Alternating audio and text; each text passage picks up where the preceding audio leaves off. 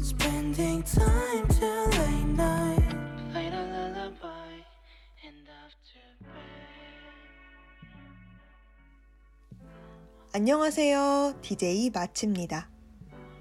벌써 11월 중순이네요. 저번 주엔 벌써 첫눈이 왔다는 소식도 들렸었는데요. 2021년에 막바지를 향해 달려가고 있다는 느낌이 물씬 풍깁니다. 저는 벌써부터 캐롤을 들으며 겨울을 맞이하고 있는데요.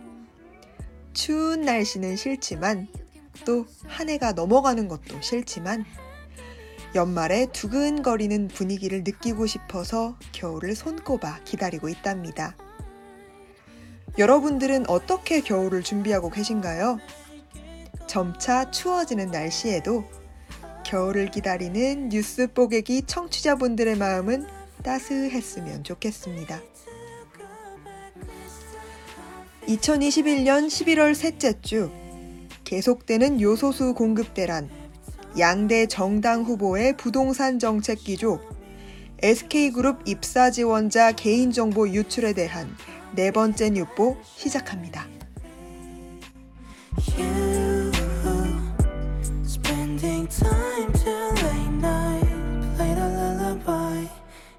Have to.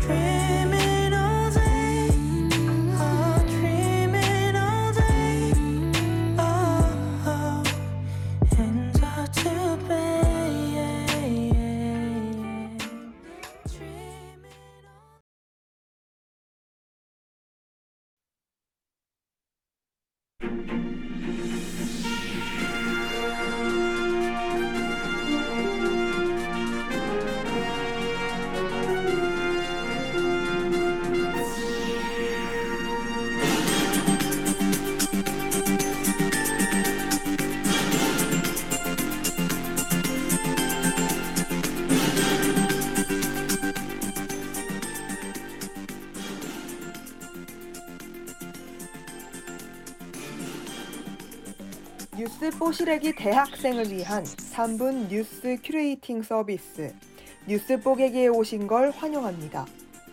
DJ 다이안, 마치, 면디, 해해는 여러분께 세 가지 약속을 드립니다. 첫째, 뉴스 볼 시간도 없는 여러분을 위해 매주 3분 동안 세 개의 뉴스를 들려드리겠습니다. 둘째, 배경 지식 1도 없이 들을 수 있도록 뉴스를 뽀개서 전달하겠습니다. 셋째, 지식으로서의 뉴스, 유익하고도 무해한 뉴스를 만들어 가겠습니다. 뉴스 뽀개기는 비대면 녹음 송출 방송으로 월요일 아침 8시 yirb.연세.ac.kr에서 실시간으로 청취하실 수 있습니다. 사운드 클라우드와 팟빵에 YIRB를 검색하시면 다시 듣기로도 만나보실 수 있습니다.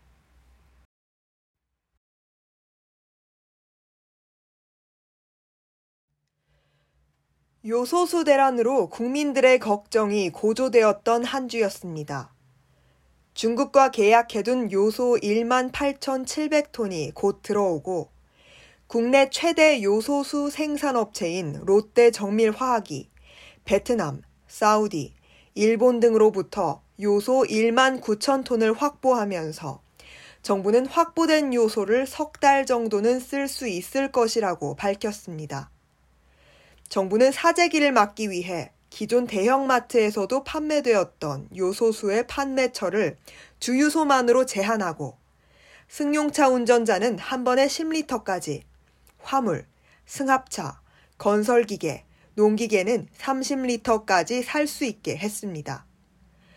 또한 정부는 유통 과정의 품귀 요인도 차단하기 위해 긴급 수급 조정 조치를 시행했는데요. 마스크 대란 당시 오부제를 시행했던 것처럼 정부가 요소수 생산부터 유통, 판매 전반을 직접 관리하겠다는 뜻입니다. 산업통상자원부는 유통 과정을 투명하게 관리함으로써 수급난을 야기, 심화시키는 원인을 정확히 파악하고 이에 대한 즉각적인 처방이 가능하도록 하겠다고 언급했습니다.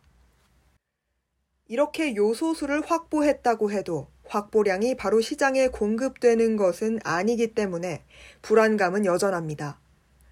운반업과 같이 요소수 공급이 생계에 직결된 업종의 국민들은 이러한 공급 대책에 민감하게 반응할 수밖에 없습니다. 정부가 새로운 대책을 발표한 11월 5일 고속도로 휴게소에서는 전국의 화물차 기사들이 줄을 지어 요소수 공급을 기다렸습니다. 지난 9일 전세버스 기사들은 요소수 공급 차질로 인한 손실을 정부가 보상해야 한다는 취지의 시위를 벌이기도 했습니다. 이렇게 국민의 불안이 사그라들지 않는 데에는 정부의 한 발 늦은 대응이 한몫했다는 지적도 나옵니다. 요소수 대란이 표면화되기 시작한 것은 지난달 말부터지만 대란의 조짐은 이미 지난달 11일부터 예고돼 있었습니다. 중국은 지난달 11일 그동안 별도 검사 없이 수출하던 요소와 칼륨 비료 등에 대해 수출 전 검사를 의무화하겠다고 공고했고 15일부터 실제로 적용했습니다. 그러나 정부가 문제의 심각성을 인식하고 본격적으로 관계부처 회의를 연 것은 이달 2일로 조짐이 나타났던 시점과 약 3주가량 차이가 납니다. 정부의 늑장 대응을 지적하는 목소리가 나올 수밖에 없는 이유입니다.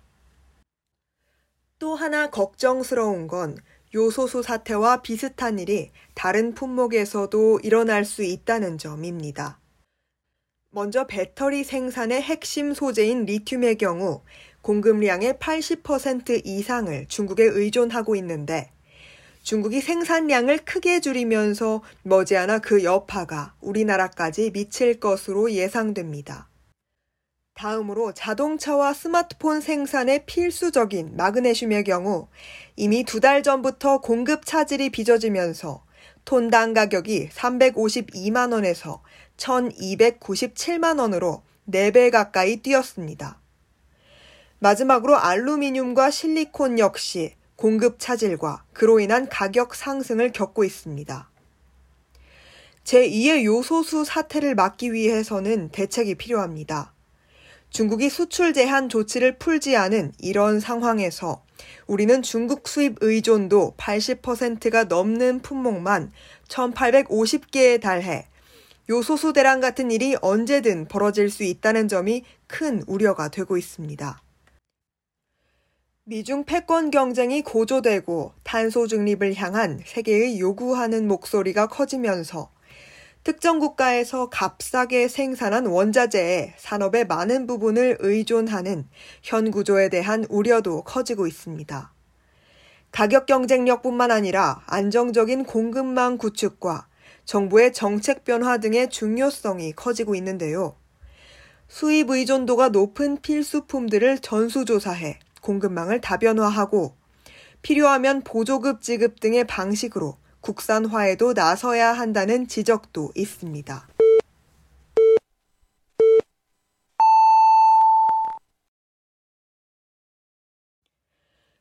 양대 정당인 더불어민주당과 국민의힘의 대선 후보가 결정되면서 이재명 후보와 윤석열 후보의 공약에 관심이 주목되고 있습니다. 오늘 뉴보에서는 두 후보의 부동산 정책 기조를 살펴보겠습니다. 두 측의 부동산 정책을 비교하면 주택 공급 측면에서는 공통 분모를 가지고 있지만 공급 방식과 세제 개편 등 구체적인 부분에서는 가는 길이 다릅니다. 이 후보는 공공주도와 규제 강화에 방점이 찍혀 있지만 윤 후보는 민간주도와 규제 완화를 강조하고 있습니다. 이재명 후보 공약의 핵심은 기본주택 정책과 국토보유세입니다. 이 후보는 임기 중 250만 호 공급을 공약으로 제시하며 구체적인 대규모 주택 공급책을 마련하고 있다고 밝혔습니다. 이 후보는 임기 내 250만 호 이상 주택을 공급하고 이 가운데 기본주택을 100만 호 이상 공급, 이를 통해 토지 임대부 분양을 포함한 장기 임대 공공주택 비율을 10%까지 늘리겠다는 계획을 밝혔습니다. 기본주택은 중산층을 포함한 무주택자 누구나 건설 원가 수준의 저렴한 임대료로 30년 이상 역세권 등 좋은 위치에 살 수 있는 공공주택입니다. 아울러 이러한 주택 공급 정책을 관장하는 기관으로 주택도시부를 신설하겠다는 계획을 밝혔습니다. 공급 물량 확대와 더불어 집값을 안정시키고 집 없는 서민들의 고통을 덜기 위한 정책으로 이 후보는 투기 수요 억제책을 내놓았습니다. 바로 국토보유세인데요.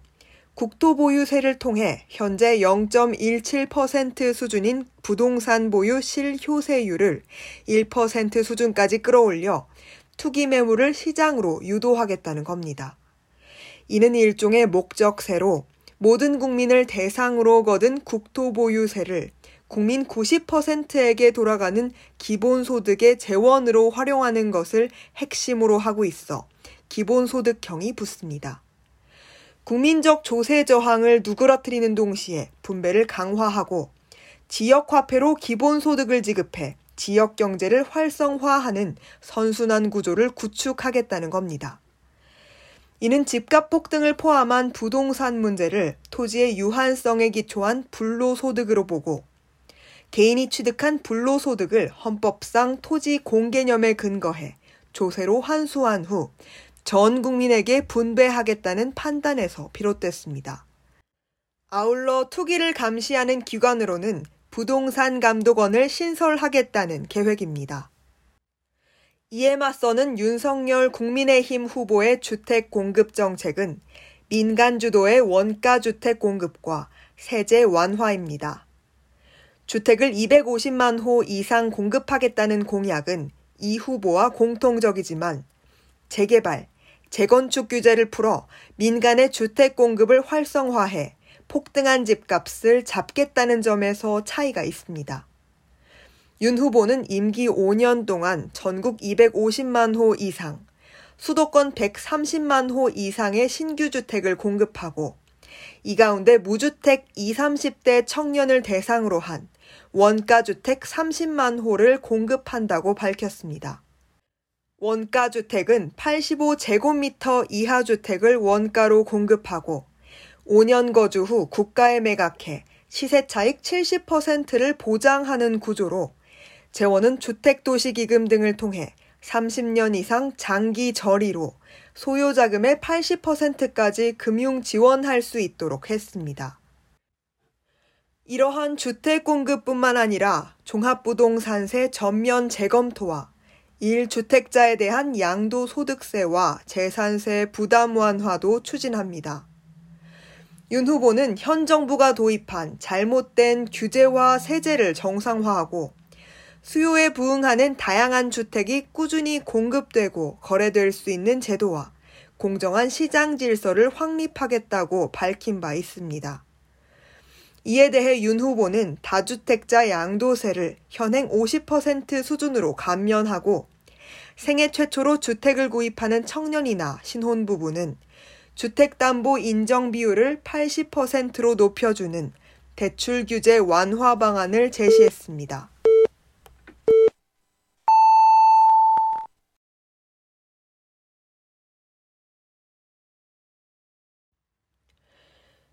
지난 11월 4일 SK그룹이 입사 지원자 개인정보 유출 사태로 도마 위에 올랐습니다. 자사 채용 시험인 SKCT를 운영하는 평가기관에서 관리자 사이트 일부 페이지가 외부에 노출된 것입니다. 조사 결과 약 1,600여 건의 개인정보가 유출된 것이 확인됐는데요. 지원자들의 개인정보는 구글 검색, 이른바 구글링으로 새어나갔습니다. SK그룹 채용 시험인 SKCT와 몇 가지 개인정보를 조합해 검색하면 이름과 생년월일, 영역별 시험 결과, 지원 회사 등 7개의 항목이 담긴 1,600여 명의 개인정보를 볼 수 있었던 겁니다.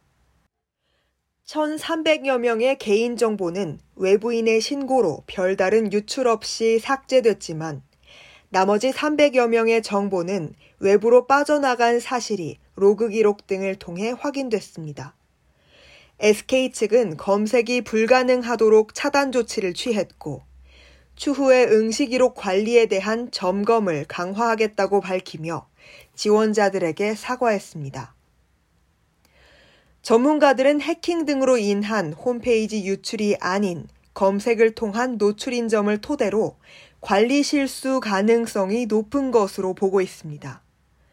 홈페이지 업데이트 과정에서 유출에 대비한 보안 조치가 제대로 이루어지지 않았다는 겁니다.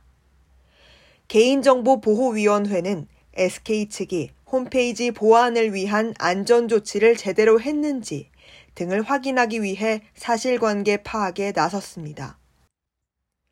한편 개인정보보호법에 따르면 개인정보 처리자는 1000명 이상의 개인정보가 유출됐음을 알게 됐을 때 유출된 개인정보 항목, 유출 시점과 경위, 유출로 인해 발생할 수 있는 피해를 최소화하기 위해 정보 주체가 할 수 있는 방법 등에 관한 정보, 개인정보 처리자의 대응 조치 및 피해 구제 절차, 정보 주체에게 피해가 발생한 경우 신고 등을 접수할 수 있는 담당 부서 및 연락처를 공지해야 합니다. SK 측은 피해자가 있는지 여부를 확인한 뒤 보상 체계를 마련할 예정이며 개인정보 위의 조사에도 성실하게 임하겠다고 밝혔습니다. 관리 실수로 인한 개인정보 유출은 최근 채용을 실시하는 기업에서 지속해서 발생하고 있습니다. 지난달 가상자산거래소 빗썸과 IT 기업 이스트 소프트에서도 채용자들에게 불합격 메일을 보낼 때 다른 불합격자의 명단을 포함해서 발송하는 사건이 있었습니다. 빗썸은 이로 인해 80여 명의 메일 주소를 노출, 이스트 소프트에서는 48명의 메일 주소를 노출해 피해자들의 사과를 전했습니다. 이스트 소프트는 해당 담당자를 징계위원회에 회부했고 내부 운영 시스템을 즉시 보완할 계획이라 밝혔습니다. 최근 개인정보보호법, 정보통신망법, 신용정보법 개정안을 일컫는 데이터 3법이나 각 금융기관에 흩어져 있는 개인 신용정보를 한 곳에 모아 스스로 통합 관리할 수 있는 마이데이터 사업 등으로 개인정보에 대한 관리가 강화되었음에도 불구하고 이번 사례와 같이 개인정보에 대한 기본적인 부분을 신경 쓰지 않아 개인정보 관련 문제가 빈번하게 발생하고 있습니다. 관리자 페이지의 노출을 막는 등의 기술적인 문제도 중요하지만 인적 관리적 측면에서도 관련 부서의 개인정보 처리 교육이나 직원들의 인식 제고가 필수적으로 대두되고 있습니다. 코로나발 일자리 위기로 희망을 좇기에도 힘겹게 사는 청년들이 적지 않습니다. 이러한 가운데 꿈과 열정을 품고 지원한 회사에서 최소한의 배려도 보이지 않는다면 청년들의 마음에는 더 큰 상처가 남겠죠. 당연히 지켜져야 할 것들에 대한 책임, 그리고 피해자들에 대한 합당한 보상이 기업에 요구되는 시점입니다.